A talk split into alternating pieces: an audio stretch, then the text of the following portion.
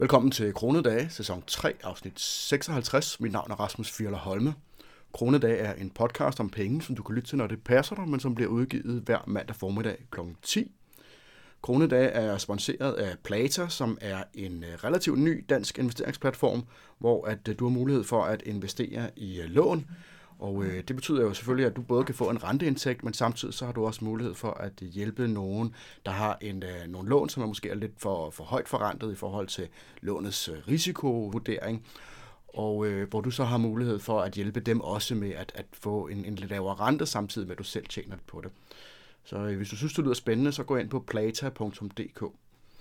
Og hvis du ellers synes, at podcasten er interessant, så øh, har du selvfølgelig også mulighed for at gå ind på kronedage.dk-support. Alternativt, så kan du jo, hvis du kender et barn, hvis du selv har et barn, eller du er bedstefar, eller bedstemor, eller onkel, eller tante, eller noget andet, som du gerne vil give en god intro til privatøkonomien, så de har noget, de kan tage med sig, noget viden, de kan tage med sig, når de bliver voksne, og som, som gør, at de formentlig vil have meget mindre risiko for at, at ende med store økonomiske problemer, som rigtig mange voksne mennesker jo gør.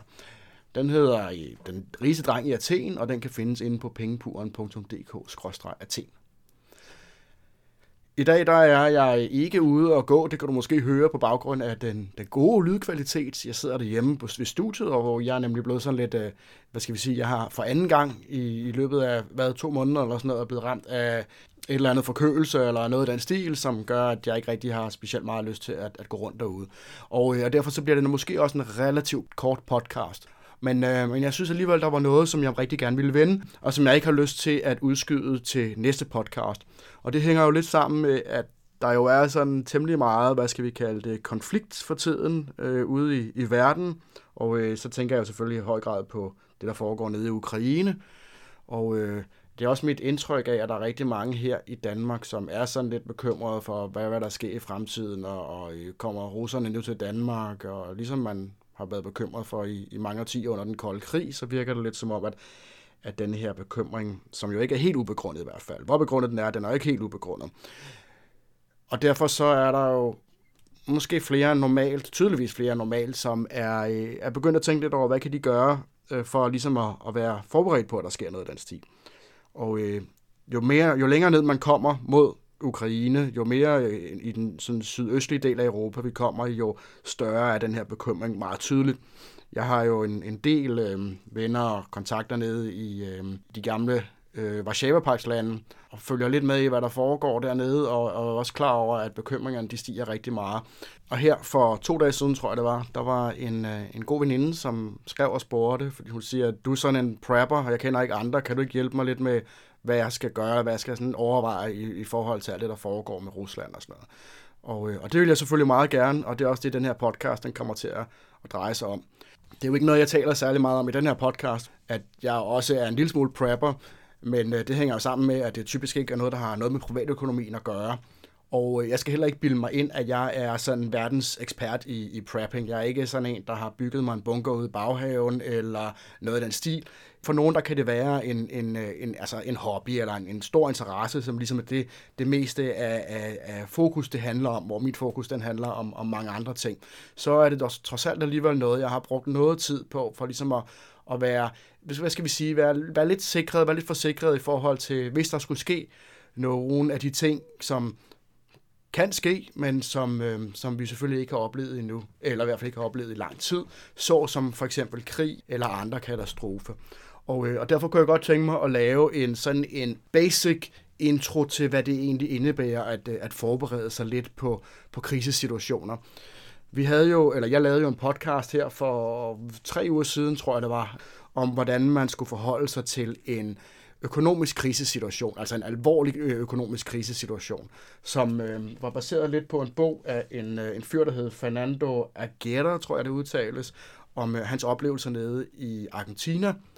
Og, øh, og her der kom han også ind på ikke bare sådan de økonomiske aspekter, men også sikkerhedsaspekter og sådan nogle ting. Men det var ikke noget, jeg talte så meget om i podcasten, fordi jeg netop typisk taler om, om noget, der har med penge at gøre. Nå, men i hvert fald så kunne jeg godt tænke mig at øh, fortælle lidt omkring sådan de helt øh, grundlæggende nødvendige forberedelser, som jeg synes, at alle bør have, og som ikke nødvendigvis indebærer, at man er frygter, at der kommer atomkrig, eller at man er paranoid, eller et eller andet den stil, men ligesom at vi jo, de fleste af os i hvert fald, har forsikret vores biler, og vores boliger, og vores, øh, vores øh, helbred også ofte, jamen så kan man også forsikre sig lidt i forhold til situationer, hvor at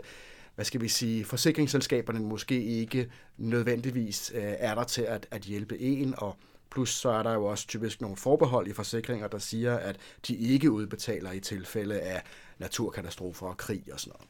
Og som sagt, det er ikke fordi, at jeg tror, at der er nogen grund til at tro, at russerne kommer rendende, eller at man skal omlægge sit liv og finde på øh, kreative løsninger, som indebærer øh, øh, øh grave en bunker nede i haven, eller flytte ud på en øde ø i, i Stillehavet, eller noget af den stil, men mere sådan nogle almindelige sund fornuft tilgang til, at der kan ske nogle ting, som vi ikke nødvendigvis øh, havde forventet ville ske, eller ikke havde specielt meget lyst til, at der skulle ske, og, øh, og derfor så kan det være rart ligesom at, at have i hvert fald gjort de grundlæggende øh, foranstaltninger. Og øh, det ved vi jo også, at der er jo masser af lande, som øh, netop øh, fortæller deres borgere om, hvad de synes, man ligesom bør forberede, fordi at, at så er borgerne ligesom mindre afhængige af, at der kommer nogen og for eksempel giver dem mad den første uge.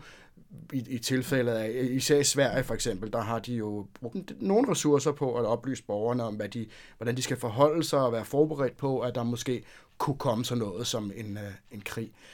Og, øh, og det synes jeg sådan set også, vi bør gøre i Danmark som sagt, prepping det kan jo være en hobby, og det kan være noget, der tager al ens tid og al ens penge. Og det er jo typisk folk, som synes, at det er spændende at gøre, og som også i de fleste tilfælde, tror jeg, er klar over, at risikoen for, at man behøver at, øh, at lave alt det her, den, sådan det store, omfattende form for prepping, er relativt lille, men man synes, det er sjovt, og, øh, og det, det giver øh, en mening med, med, med de ting, man laver, i stedet for at bruge sine penge på, hvad ved jeg, øh, stå på ski, eller i fluefiske, eller noget andet, jamen så kan det her med prepping jo selvfølgelig også være en ting. Men hvad skulle man nu gøre, hvis man sådan set er godt tilfreds med sit fluefiskeri, og ikke har lyst til at blive fuldtidsprepper, men samtidig gerne vil Vær så nogenlunde forberedt, hvis nu der for eksempel der skulle opstå en krig eller en anden form for konflikt, eller øh, det kunne være totalt økonomisk sammenbrud, eller måske et, et længerevarende nedbrud af elnettet, eller at øh, alle bankerne blev nedlagt af, af hackerangreb, eller noget af den stil. Det kunne også være sådan noget som relativt usandsynligt, men det sker jo, at dit hus brænder ned. Nogle gange så brænder et hus ned, og så er det selvfølgelig rart at være forberedt på at have nogle, nogle andre muligheder, nogle, nogle steder at tage hen, eller have, have noget, øh, noget ekstra tøj liggende i bilen, så man ikke kun har det, man går og står i og sådan nogle ting. Hvis vi nu kigger på, hvad der er nødvendigt for at overleve, fordi det er jo i virkeligheden det, det drejer sig om. Det drejer sig om at have lavet de nødvendige forberedelser for, at du kan overleve i en, en periode, ikke kun et par dage, men en relativt rum tid, indtil at normaliteten i en eller anden grad øh, indfinder sig igen.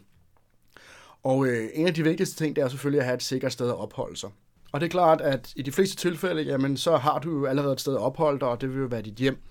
Dit hjem, det vil være det sted, hvor at du vil kunne gemme dig, om man så må sige, hvis der var den ene eller den anden grund til ikke at komme ud i øh,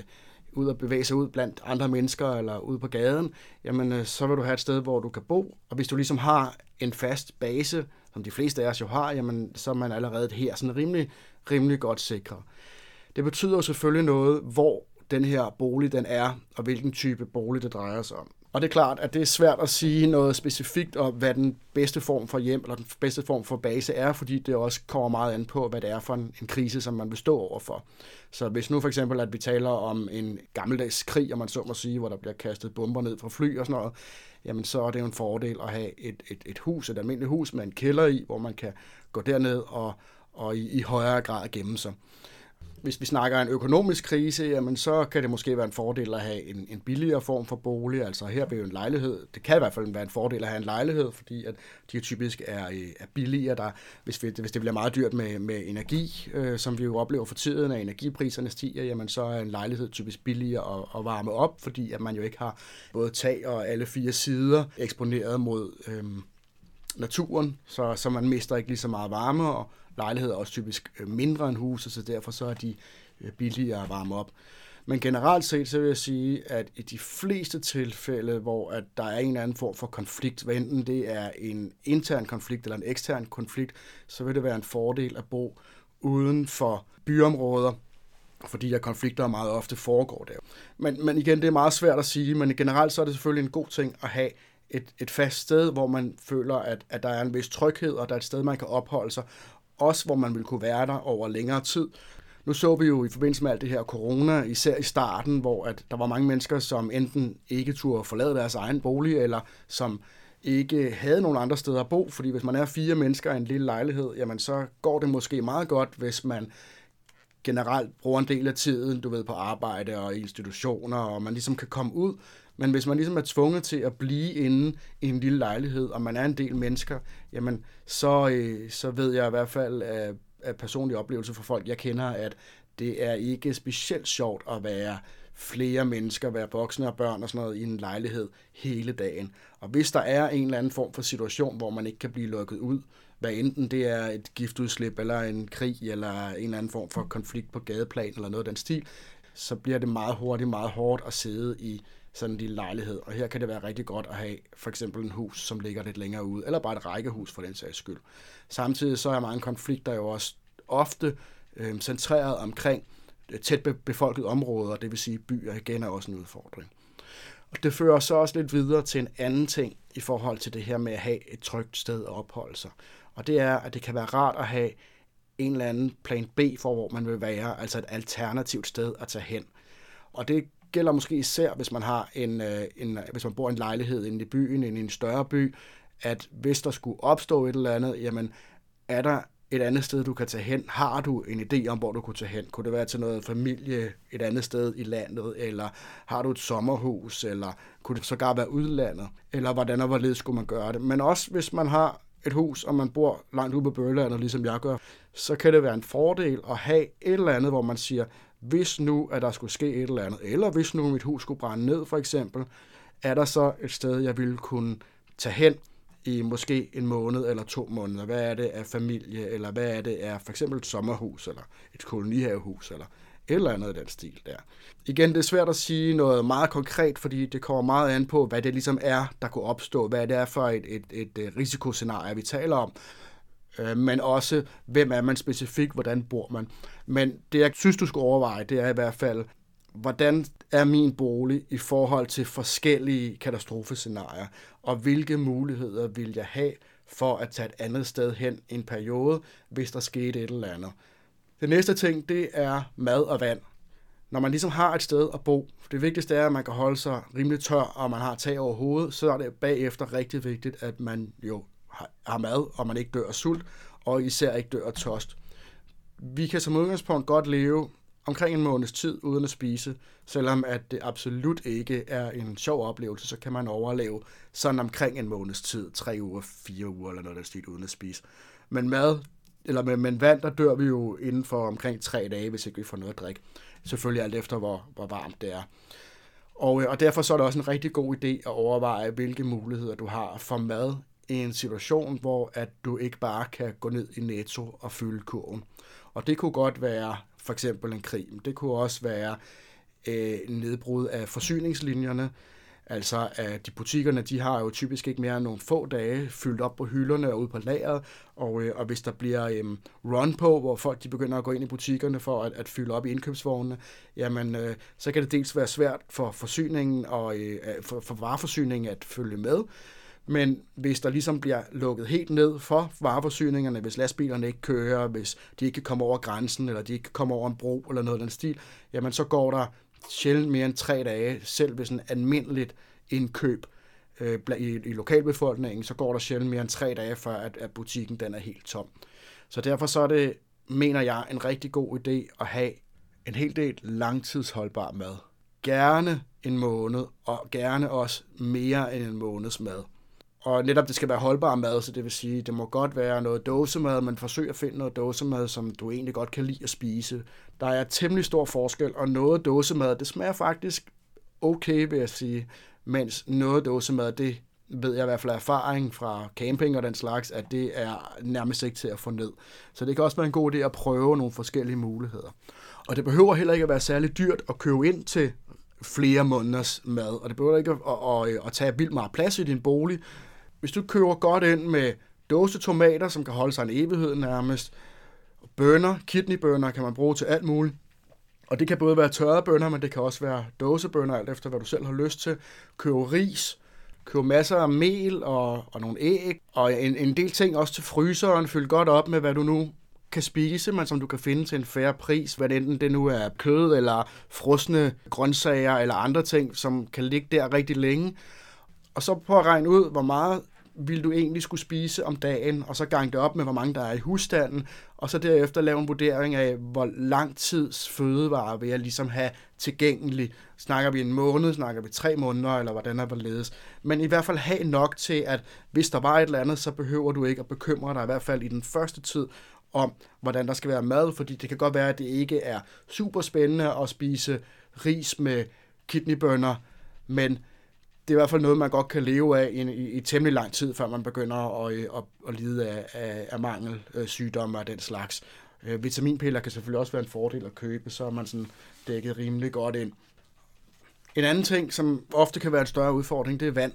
Og, øh, og vand, det kan man jo have på lager, men det fylder også rigtig meget. Så alt efter, hvem du er, og hvor du bor, og, og hvad dit behov er, og, og så videre, og så videre, så er det en god idé at, øh, at overveje, hvordan vil du kunne få vand, hvis nu at forsyningsselskabet de lukkede ned i en periode, for eksempel, og du ikke kunne få vand ud af hanen, hvad skulle du så gøre?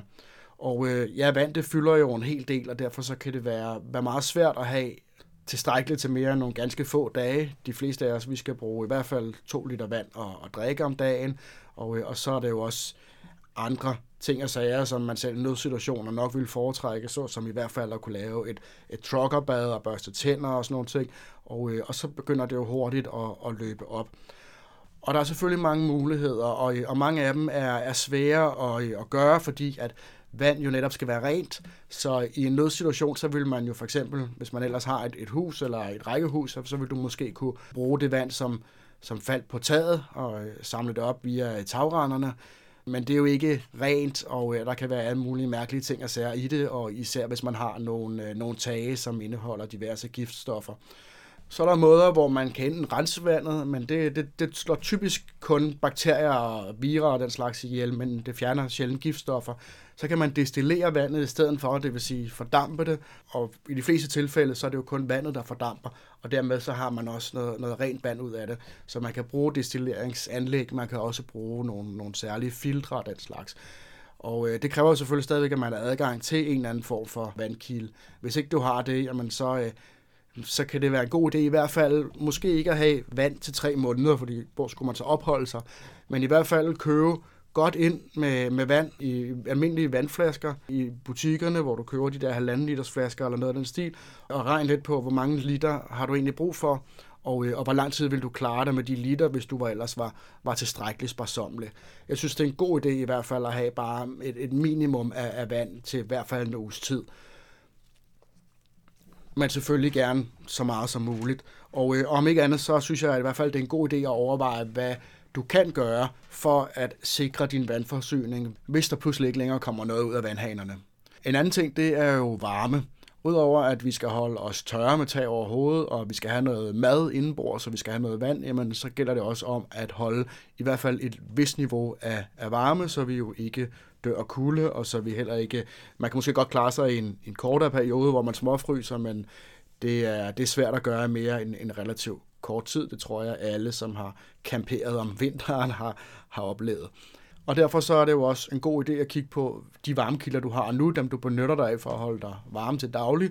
og, øh, og så kigge på, hvilke risici er der forbundet med dem. Hvad er det for situationer, som kunne føre til, at der lige pludselig ikke kommer nogen varme i, i radiatorerne? Hvis du har fjernvarme, jamen, så kunne det jo være et nedbrud af fjernvarmeanlægget, eller hvis du har gas, jamen, så kunne det selvfølgelig være nedbrud af gasforsyningen. Det kunne også være, at der lige pludselig ikke blev produceret mere gas, eller i hvert fald ikke vi kunne købe det i, i Danmark, og, øh, og så ville det jo også være øh, nødvendigt at finde en alternativ løsning. De mest populære løsninger, det er brændeovne. Brændeovne er jo, øh, er jo så smarte, at man har mulighed for at selv at kunne sådan forsyne sig i, i en vis grad i hvert fald med varmen. Det er klart, at man skal jo gerne bo et sted, hvor der er adgang til træ, men man kan brænde Ja, i en nødsituation vil man kunne brænde næsten hvad som helst, men i en situation, hvor man måske stadigvæk skulle tage lidt hensyn til, hvad det er, der kommer op igennem skorstenen, jamen så har man jo muligheder for dels at, at finde øh, træ, altså almindelige brænde rundt omkring, både købe det eller finde det fra, fra private, som, som har øh, nogle skove, eller som har fået fældet et træ, eller noget af den stil. Det er i høj grad sådan, vi varmer vores hus til en bestemt overkommelig pris. Og hvis ikke det er til at finde brænde, jamen så er der ofte nogle andre muligheder for i hvert fald at holde den sådan nogenlunde kørende, så man ikke helt dør af kulde. Hvis du kan finde nogle europaller, jamen så kan man skære dem op og fjerne sømmene, og, og så brænder de ganske glimrende, og de er jo heller ikke trykimprægneret, så der er heller ikke den her risiko for forgiftning, som der er trykimprægneret træ. Og med en brændeovn, jamen, så har man netop en meget fleksibel varmekilde, som kan tilpasses rigtig mange forskellige situationer. Og øh,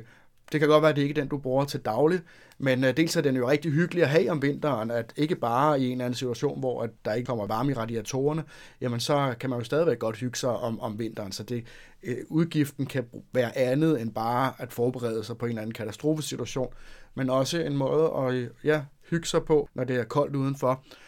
Og så er det samtidig også en mulighed for at sikre sig i tilfælde af, at for eksempel det lokale fjernvarmeanlæg det ikke fungerer i en periode. Eller er de samfundsøkonomiske eller privatøkonomiske omstændigheder gjort, at, at det ikke kan lade sig gøre at betale for, øh, for levering af varme udefra. En brændeovn er ikke specielt dyr. Det koster de, de kan findes rigtig dyre, men hvis du har omkring 15.000 kroner, så kan man typisk finde både øh, brændeovnen, en moderne godkendt brændeovn, og du kan få den installeret med en stålskorsten, og øh, det kan godt være, at det er lidt dyrere i, i nogle tilfælde, hvis man for eksempel har flere etager og den slags, men det er ikke nogen kæmpe formue. En anden måde at, hvad skal vi kalde det, diversificere dine varmekilder, det kunne for eksempel være at få monteret en varmepumpe, en almindelig luft-til-luft varmepumpe. Det koster også med indkøb af, af varmepumpe og installation og sådan noget, så koster det også sådan omkring 15.000 kroner. Igen, det kan være meget dyrere, det kan også være meget billigere. Og øh, en fordel ved en varmepumpe, man kan sige, at den skal jo stadigvæk bruge strøm, så du skal stadigvæk have strømforsyning, men øh, den er jo tre gange så effektiv som almindelige elpaneler, og, øh, og derfor så er den overkommelig, i de fleste tilfælde, så er den overkommelig at betale for at, at have i brug. Og, øh, og så kan det samtidig fungere som en backup i en situation, hvor der for eksempel ikke kommer gas ind, eller der ikke kommer fjernvarme, eller hvad det nu er. Ellers så findes der andre muligheder, såsom gasovne for eksempel. Gasovne har ikke noget, jeg har sådan specielt meget øh, erfaring med. Der findes jo gasovne til indendørs brug. Det er klart, man skal ikke købe sådan en til terrassen og stille den ind i huset. Øh, men det kræver selvfølgelig, at man så til gengæld har opmagasineret en del gas, så man kan holde varme på den måde. Men igen, det vigtige er jo at være opmærksom på, at vores situationer er meget forskellige, og de scenarier, vi måske også forbereder os på, vil være meget forskellige. Men det er en, en, en vigtig overvejelse at gøre, så det er, hvad bruger jeg af varme i dag? Hvad kunne eventuelt gøre, at den varme lige pludselig ikke var tilgængelig længere? Og hvad kunne jeg gøre for måske at have en eller anden form for backup, som, øh, som kan sikre, at jeg ikke skal gemme mig under 10 forskellige tæpper øh, en kold vinteraften. Hvis du ligesom har sikret dig et sted at bo, en, måske en backup-mulighed for at tage et andet sted hen i en periode, du har tilstrækkelig mad, og du har tilstrækkelig vand til gerne minimum en måned, og du så dertil også har en varmekilde, eller måske to varmekilder, som kan fungere som, som backup-løsning, og som måske også er mindre afhængig af, at øh, dels at du har øh, råd til at betale for det, og at, hvad skal man sige, tingene fungerer ude omkring i samfundet. Hvis man har de tre ting, så er man sådan rimelig godt dækket ind. En enkelt tilføjelse, det er omkring transportmulighederne. Det er klart, at hvis du har en bil, jamen så har du meget mere bevægelsesfrihed, og du er ikke afhængig af at skulle få et tog til at fungere. Og i en eller anden form for situation, hvor at der ville være kaos ude i samfundet, jamen så vil der jo formentlig også være kaos på den offentlige transport i busserne og metroen og togene og den slags. Så jeg siger ikke, at hvis du ikke har en bil, at du skal gå ud og købe den, men jeg vil sige, at det giver en hel del muligheder for at bevæge sig rundt og komme væk, hvis, hvis man skal væk fra der, hvor man bor, hvis man har en bil i forvejen. Hvis du har en bil, så vil jeg også foreslå, at det er altid rart at have tanken fyldt. Måske ikke helt fyldt, fordi at man skal heller ikke overdrive det her med at blive hysterisk omkring det her med at preppe. Men i hvert fald sørge for, at der altid er en del benzin eller diesel i bilen, eller hvis det er en elbil, så er den lavet godt op, således at du kan komme så langt som muligt, uden at du får brug for at tanke op eller lade op for den sags skyld. Samtidig så kan det også være en, øh, en fin idé at have en taske eller to, alt efter hvor mange I er, som er pakket, hvor at der ligesom er alle de forskellige fornødenheder, som du og, og familien har brug for. Altså dels nogle tæpper til varmen. Det er også altid godt at have tæpper i bilen til om vinteren, hvis man skulle køre fast eller gå i stå eller noget af den stil, og du skal kunne holde varmen, indtil der er nogen, der kan komme og hjælpe dig. Dertil så kunne det være en rigtig god idé at have for eksempel startkabler og en lommelygte, plus nogle ekstra batterier, eller i hvert fald måske en oplader, som bilen kan, så den kan hjælpe med at oplade dine batterier, så de ikke dør, hvis de ligger der for længe og ikke bliver brugt. Og selvfølgelig også noget mad og noget, noget drikkevand. Så øh, hvis du har ligesom de her sådan grundlæggende ting, jamen så kan du klare dig rigtig lang tid. Dertil er det selvfølgelig relevant at overveje, hvilke andre ting du tænker ville kunne give mening at have med i din bil. I Danmark der kan det jo både blive ret koldt, men det kan også blive ret varmt, så det er også nogle ting, der er værd at overveje. Man skal selvfølgelig på den ene side undgå at øh, fylde bilen med mange hundrede kilo af alverdens ting og sager, som man måske hypotetisk, teoretisk set kunne forestille sig, man får brug for, men samtidig så er det godt at have så meget, som det ligesom er realistisk at have, fordi så kan du gøre din situation så komfortabel som muligt, indtil at du enten er kommet derhen, hvor du ikke har brug for det længere, eller at, øh, at du har fået den hjælp, som du skal have behov for. Og øh, hvis du ikke har en bil, jamen, så er det stadigvæk en god idé at have sådan en taske, så, så må den selvfølgelig gerne være lidt lettere, men have en taske, som indeholder de ja, basale fornødenheder, som du kan tage med dig, om du så skal ud og, og cykle eller gå eller, eller med toget, jamen så er det godt at have en taske med, med de ting, som ligesom er nødvendige for, at, at du i hvert fald ikke kommer til at blive alt for hurtigt udsat for, for nogle af de ting, som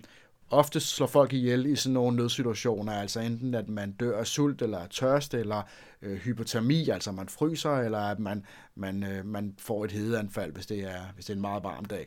Og til allersidst, det var jo også noget det, vi talte om her i den podcast, jeg lavede for tre uger, til fire uger siden omkring det her med, hvad man skulle gøre i en finansiel nødsituation. Og det er, at det er en god idé at have kontanter. Og øh, det er ingen skade til, hvis du har i hvert fald 10.000 kroner i kontanter, som du kan tilgå, når du har brug for det. Fordi at hvis selvfølgelig hæveautomaterne ikke virker, eller bankerne ikke virker, øh, dankort eller visasystemerne ikke fungerer, hvis der er et øh, elektronisk nedbrud, hvad enten det så bare er nedbrud, der er forårsaget af, af fejl og, og mangler i systemerne, eller en eller anden form for øh, hackerangreb, jamen så er det rigtig godt at have nogle kontanter, som du altid kan betale med i butikker og andre steder. Og i sidste uge, eller i, for, der for tre uger, fire uger siden, men der talte jeg også om, at hvis man skulle overleve en længerevarende situation, jamen så kunne det især være en fordel at have sådan noget som en halskæde, for eksempel, hvor en, en guldhalskæde, hvor at de her forskellige led kan brækkes af, og man kan sælge dem øh, hos en, en guldsmed, og dermed få penge til dagen og vejen. Men, men der er vi ude i det, som er sådan lidt den mere... Øh, jeg vil ikke sige overdrevne prepping, men i hvert fald noget, hvor det ligesom er mere end bare at man lige skal overleve nogle måneder, mens at en eller anden nødsituation, den bliver løst inden for en overskuelig periode. Det var sådan set den her uges udgave af Kronede Dage. Jeg håber ikke, at min øh, snottede næse den gjorde, at det var alt for svært at forstå, hvad jeg sagde. Men øh, jeg ved godt, at vi afviger lidt fra, øh, fra det normale tema, som jo er meget mere privatøkonomisk fokuseret. Men dels så synes jeg, at det her emne det har været op og vende så mange gange den sidste øh, uges tid, eller noget af den stil. Og, øh, og dels så er det jo ikke noget, der sådan helt afviger fra meget af det, vi ellers laver i, i den her podcast og på bloggen, er at øhm, meget af det med privatøkonomi, det er jo et spørgsmål om noget med at sikre sig selv. Hvis man lægger penge til side til alderdommen, så sikrer man jo sig selv. Man prepper sin økonomi. Eller hvis du investerer dine penge, fordi du gerne vil arbejde mindre i fremtiden, jamen det er jo også en måde at øh, sikre dig selv bare på en lidt anden måde. Eller når man køber forsikringer, så jamen forsikringer er jo også en økonomisk eller privatøkonomisk emne, men det er jo også en form for prepping, at når jeg netop som sagt tidligere, jeg forsikrer mit hus, jamen hvis det så skulle brænde ned eller flyve væk i en storm, jamen så har jeg ligesom sikret mig økonomisk. Også selvom at risikoen jo faktisk er ganske lille, og at de fleste forsikringer er heldigvis ikke noget, som de fleste af os nogensinde får brug for. Og på samme måde, jamen, så kan det selvfølgelig også være en fordel at have lidt ekstra mad en måned eller tre